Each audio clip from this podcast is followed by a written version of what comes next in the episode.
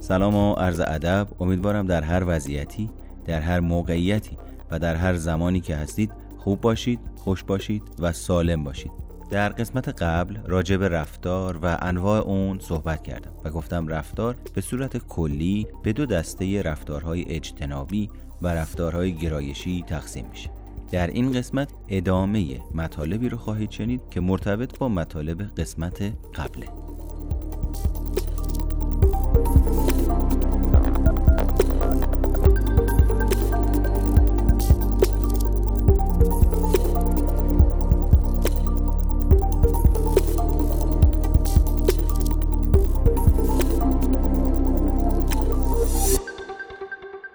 نظریه پردازهای انگیزش به علل و ریشه های اعمال و رفتار ما توجه می‌کنن. اونها مایلن علت هر کدوم از رفتارهای مردم مثل خوردن، جستجوی شریک جنسی، استفاده از مواد مخدر، مقابله به مثل کردن در مواجهه با تهدید، دوستیابی، مراقبت از فرزندان، انتخاب اهداف، حل کردن مسائل و خلاقیت رو بدونن. به نظر مورای که یک روانشناس انگیزشی بوده در سال 1938 این نیازه که موجب عمل میشه. به نظر میاد در اون سالها اعتقاد نظریه پردازهای انگیزش این بوده که نیازه که موجب عمل میشه.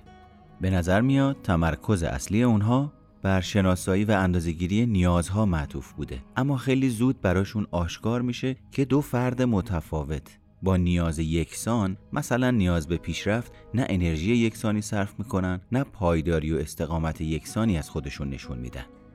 با گذشت سالها آشکار شد که نیازها حتما تحت تأثیر عوامل دیگهی ممکنه تعدیل بشن و یا افزایش پیدا کنن. به عنوان مثال عزت نفس نقش مهمی در استقامت پایداری یا تسلیم شدن افراد در مواجهه با مشکلات ایفا می‌کنه. در پاسخ به این سوالات روانشناس ها به مرور زمان به مفهوم سازی جدیدی از نیاز رسیدن. نیازها من و شما رو به جهت خاصی میرونن و یا ترغیب می‌کنن اما به خودی خودشون تمامی انرژی لازم رو در اختیار ندارن. انرژی و جهت نهایی رو فرایندها یا نظامهای دیگه‌ای به دست می‌گیرن. این فرایندها یا نظامها رو می‌تونیم به صورت فرایندها و نظامهای یک زیست شناختی دو آموخته شده و سه شناختی طبقه بندی کنیم. در این وضعیت یا مدارهای مغزی ما فعال میشن و پاسخهای آموخته شده راه اندازی میشن یا ما با برنامه ریزی اختیار خودمون رو به دست می‌گیریم. پژوهش ها نشون میدن که هر کدوم از این سه فرایند به تنهایی قدرت ایجاد یک رفتار رو ندارند بلکه تعامل این سه فراینده که موجب ایجاد رفتار در ما میشه. بنابراین رویکرد اساسی ما در این پادکست اینه که ضمن مطالعه انگیزش بدونیم چگونه عوامل مستعد کننده یعنی نیازها از طریق تعامل با فرایندهای زیست شناختی آموخته شده و شناختی منجر به ایجاد رفتار در وجود ما میشه. به نظرتون پیچیده بود؟ نگران نباشید. فقط به گوش دادن پادکست ادامه بدید.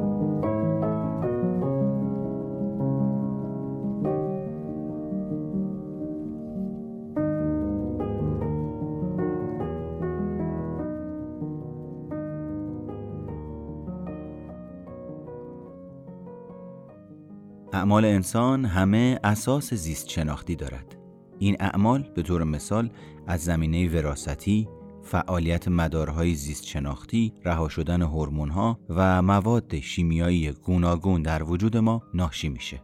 بدون فرایندهای زیست شناختی، فعالیت و زندگی وجود نخواهد داشت. تمرکز نظریه پردازهای انگیزش معطوف به توضیح تفاوت‌های فردی از طریق شناسایی تفاوت‌های جزئی در سازوکارهای زیربنایی وجود ماست. این یعنی چی؟ یعنی نظریه پردازان انگیزشی تمایل دارند به تنظیمات کارخونه من و شما دسترسی پیدا کنند و به اونها آگاه بشن. با مشخص شدن این تنظیمات و پیدا کردن تفاوت‌ها و شباهت‌هاش با همدیگه به اطلاعات خوبی راجع به خودمون دست پیدا می‌کنیم. این تفاوت‌های جزئی و در برخی موارد نه خیلی جزئی کمک می‌کنن تا توضیح بدیم که چرا اعضای یک گونه به شیوه های مختلفی عمل می‌کنن. ژنها نه تنها موجب پیدایش خصوصیات جسمانی خاص بلکه موجب پیدایش رفتارهای خاصی هم در ما میشند. اگرچه ژنها موجب رفتار میشن اما در نهایت این محیطه که رفتار نهایی من و شما رو شکل میده. ژنها غالبا زمینه برای بروز رفتارهای خاص در وجود من و شما ایجاد می‌کنن. مثلا ژنها ممکنه در تعادل شیمیایی مغز من یا در فعالیت ساختار خاصی از مغز من و شما تغییر ایجاد کنند طوری که رفتار معینی واکنش احساسی شدیدی رو ایجاد کنه. بنابراین ژنها علت شرکت من و شما در ورزش های مخاطر آمیز نیست بلکه فقط تضمین کننده اینه که من در صورت انجام دادن این ورزش ها احتمالا اونها رو بسیار مهیجتر و رضایت بخشتر از یک سری از دیگران تجربه می‌کنم تا اینجا راجع به معلفه زیست شناختی صحبت می کردیم. حالا راجع به معلفه های شناختی صحبت می کنیم. توجه تا حد زیادی بر اون چیزی که یاد می‌گیریم اثر گذاره. از نظر روانشناس ها توجه شامل سه فرایند مرتبط با همه. اول انسان برای تحلیل اطلاعات نیاز به تمرکز گیرنده های حسی خودش بر منبع اطلاعات داره. این یعنی من و شما از حواسمون برای توجه کردن به یک موضوع استفاده کنیم ببینیم بشنویم و پاسخ بدیم. به صورت متمرکز و هدفمند. دوم حتی وقتی که من و شما توجه خودمون رو بر منبع اطلاعاتی خاصی متمرکز می‌کنیم تنها بخشی از اطلاعات ارائه شده رو به طور انتخابی دریافت و پردازش می‌کنیم. تصور بکنید در حال تماشای یک برنامه تلویزیونی هستید. آیا تمام اطلاعات ارائه شده در اون برنامه رو دریافت می‌کنید؟ اصطلاحا حواستون به کل موضوعاتی که اون برنامه راجبه صحبت می‌کنه؟ هست؟ این نوع توجه که به ساختار فکری افراد هم بستگی داره عموما توجه انتخابی هم نامیده میشه. و مورد سوم به دلیل محدودیت ما در پردازش اطلاعات قادر به کنار اومدن با انبوهی از اطلاعات یا موضوعات پیچیده نیستیم. یکی از روش های کنار اومدن با انبوهی از اطلاعات پیدا کردن ساختار زیربنایی اطلاعاته. ما از بین دیگر چیزها در جستجوی چیزهایی هستیم که قابل گروه بندی یا قطع قطعه شدن باشند. یکی از دلایل استخدام راهنما به هنگام سفر اینه که راهنما به ما در کنار اومدن با پیچیدگی های محیط جدید کمک می‌کنه. راهنماها کمک می‌کنن تا بر اون چیزی که باید ببینیم و یاد بگیریم تمرکز کنیم. علاوه بر این اونها اغلب اطلاعاتی در اختیار من و شما قرار میدن که اصطلاحا چشم و گوشمون نسبت به محیطی که بهش شناخت نداریم باز میشه. آموزش خوب مستلزم به حد اکثر رسوندن این سه نوع توجهه. اول آموزگار باید در کلاس نیمکت ها رو طوری بچینه که مطمئن بشه گیرنده های حسی افراد به سمت اون چیزی که باید آموزش ببینن جهت گیری شده. دوم آموزگار باید به افراد بگه که روی چه چیزی تمرکز بکنن و چه چیزی رو نادیده بگیرن.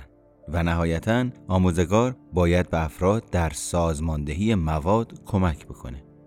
و اما معلفه شناختی.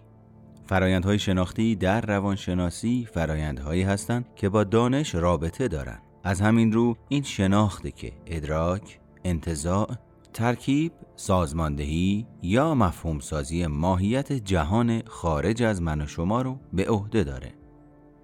فرایندهای شناختی غالبا بر حسب سومین جنبه توجه که قبلتر راجبش صحبت کردیم مفهوم سازی میشن انسان قادر به پردازش اطلاعات به صورت نامحدود نیست از همین رو ما نیازمند بست اون دسته از ساختارهای شناختی هستیم که پیچیدگی اطلاعات رو برامون کاهش بدن. نظریه تحولی پیاژه مثال خوبی از نظریه های شناختیه.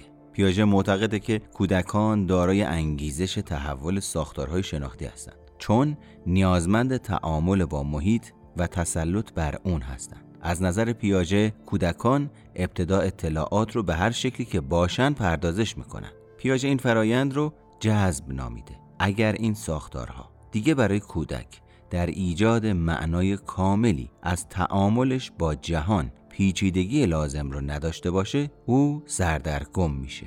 حالتی که پیاژه اون رو نامتعادلی نامیده. پیاژه معتقده که حالت نامتعادلی کودک رو برمیانگیزونه تا به بست ساختارهای جدید شناختی در وجود خودش برای درک این پیچیدگی بپردازه. فرایندی که پیاژه اون رو برون سازی نامیده. به نظر پیاژه تحول فرایندی مادام العمر و ما پیوسته در بین تعادل و عدم تعادل در حرکت هستیم. در سالهای اخیر دلایل بسیار زیادی ارائه شده مبنی بر اینکه نحوه تفکر انسان درباره خودش و جهان تأثیر عمیقی بر نحوه رفتارش داره. توجه داشته باشید که غالبا یادگیری های پیشین ما مبنای شناخت هستند. انسان در کودکی یاد می‌گیره که مقوله بندی کنه و عقاید و نگرش های خودش رو از طریق تقلید و سرمشق دادن والدین گسترش بده. به هر حال در حین رشد غالبا در این ساختارهای شناختی تغییراتی به وجود میاد. ما با استفاده از تجربه کردن شنیدن تجربه دیگران یا مطالعه دقیق خودخواسته عقاید خودمون رو تغییر میدیم. این تغییرات به طور معمول حاصل فرایند شناختیه. یکی از جنبه های جالب شناخت ایجاد همسانی در بین چیزهاست. انسان عقاید و نگرش های خودش رو به صورتی تغییر میده که با ارزش های خودش همخانی و هماهنگی داشته باشه. در نتیجه مجموعه ای از ساختارهای شناختی شکل می‌گیره که ما اونها رو به عنوان ارزش می‌شناسیم. اگرچه این ساختارهای شناختی ممکنه بسیار شبیه به ساختارهایی به نظر برسه که من و شما در کودکی کسب کردیم اما غالبا با ساختارهای شناختی والدینمون تفاوتهای اندک اما مهم میدارند این بخش بر اساس این عقیده سامان داده شده که انسانها تمایل دارن اطلاعات خودشون رو بر مبنای قوانین اصول و نظریات مشخصی سازماندهی کنند که به اونها امکان مشاهده جهان رو به صورتی ثابت و پیش بینی پذیر بده. این یعنی هر روز صبح وقتی که بیدار میشید سعی نمی کنید جهان رو مثل روز اولی که باهاش آشنا شدید ببینید و بررسی کنید بلکه جهان رو با همون چشمهایی می بینید که روز گذشته هفته گذشته و یا سال گذشته می‌دیدید. قابل توجهی که بدونید تغییرات بسیار زیادی در محیط ما رخ میده قبل از اینکه ما عقاید خودمون رو تغییر بدیم. انسان به ساختارهای شناختی خودش حتی وقتی که دیگه با جهان هماهنگی ندارند اعتماد می‌کنه.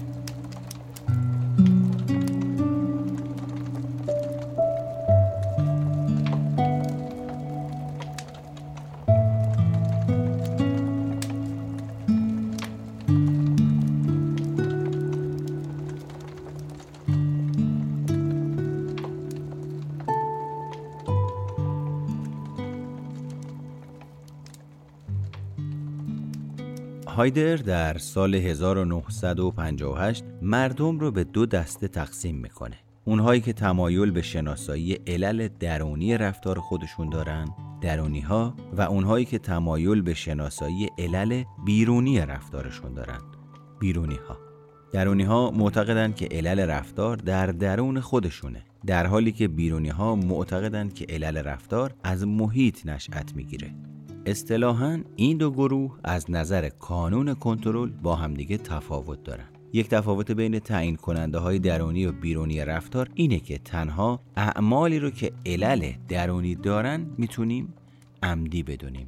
برای مثال اگر من پای شما رو لگت کنم ممکنه دو نتیجه متفاوت بگیرید. یا این کار رو از عمد انجام دادم که میشه علت درونی یا این کار اتفاقی بوده یعنی علت بیرونی. البته چگونگی ارزیابی شما از موقعیت بر نحوه پاسخ شما تأثیر زیادی داره. بیرونی ها به احتمال زیاد برای برچسب زدن به یک رویداد از زمینه بیرونی استفاده می‌کنن در حالی که درونی ها به احتمال زیاد از زمینه درونی برای برچسب به رویدادها استفاده می‌کنن به خاطر این تفاوت درونی ها و بیرونی ها غالبا به یک رویداد محیطی یکسان واکنش های متفاوتی نشون میدن.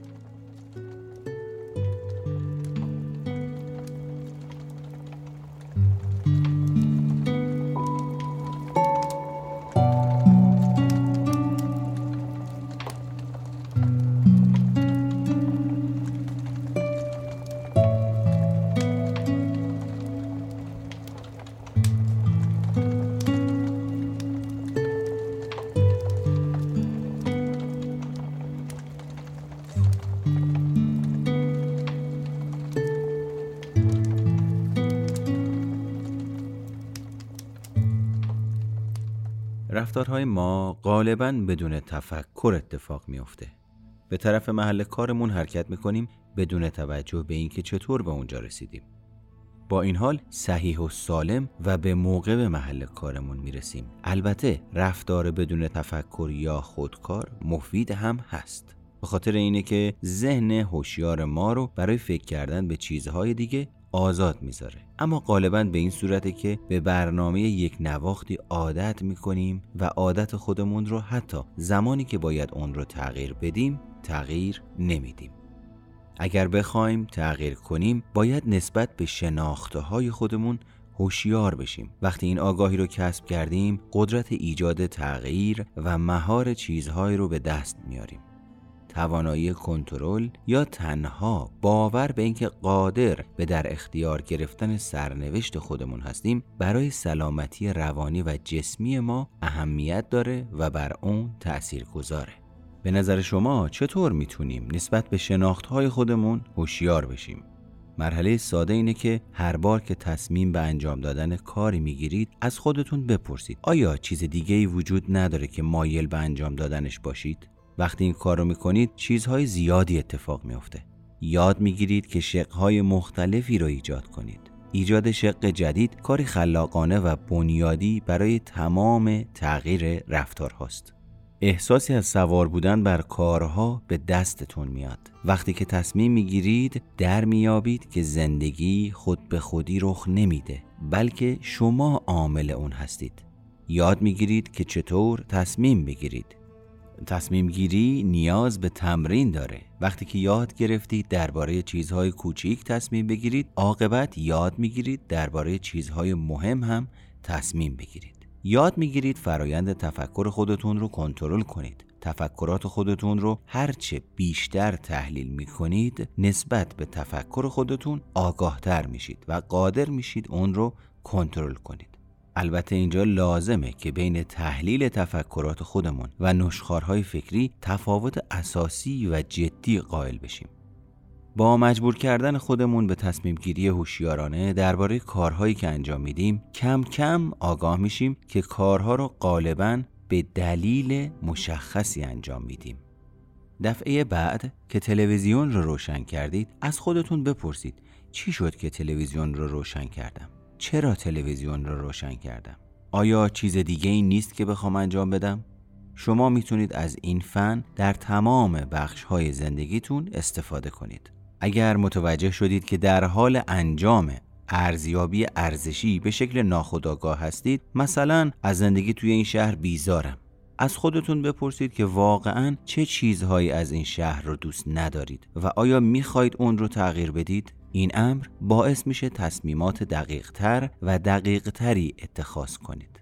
برای این کار یاد بگیرید اون چیزی رو که دوست ندارید شناسایی کنید. با استفاده از این روش شاید پی ببرید که از شهری که در اون زندگی می کنید بیزار نیستید بلکه محله رو که در اون زندگی می کنید یا شلوغی اون محله رو دوست ندارید پی بردن به اینکه از محله خودتون بیزارید و نه شهری که در اون زندگی می کنید احساس قدرت فراوانی به دست میارید.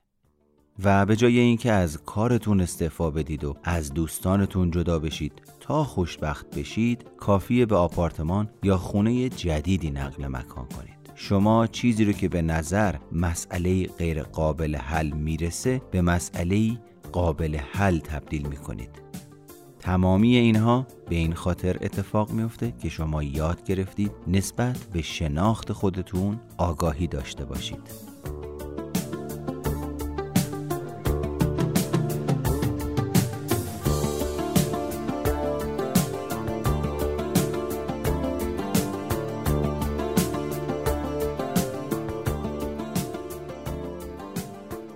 در نهایت امیدوارم آگاهی خودتون رو نسبت به شناختتون و کیفیت شناختتون در زندگی بالا ببرید. من محمد هستم و شما رو تا اپیزود بعدی پادکست سایکوپات به خدای بزرگ میسپارم.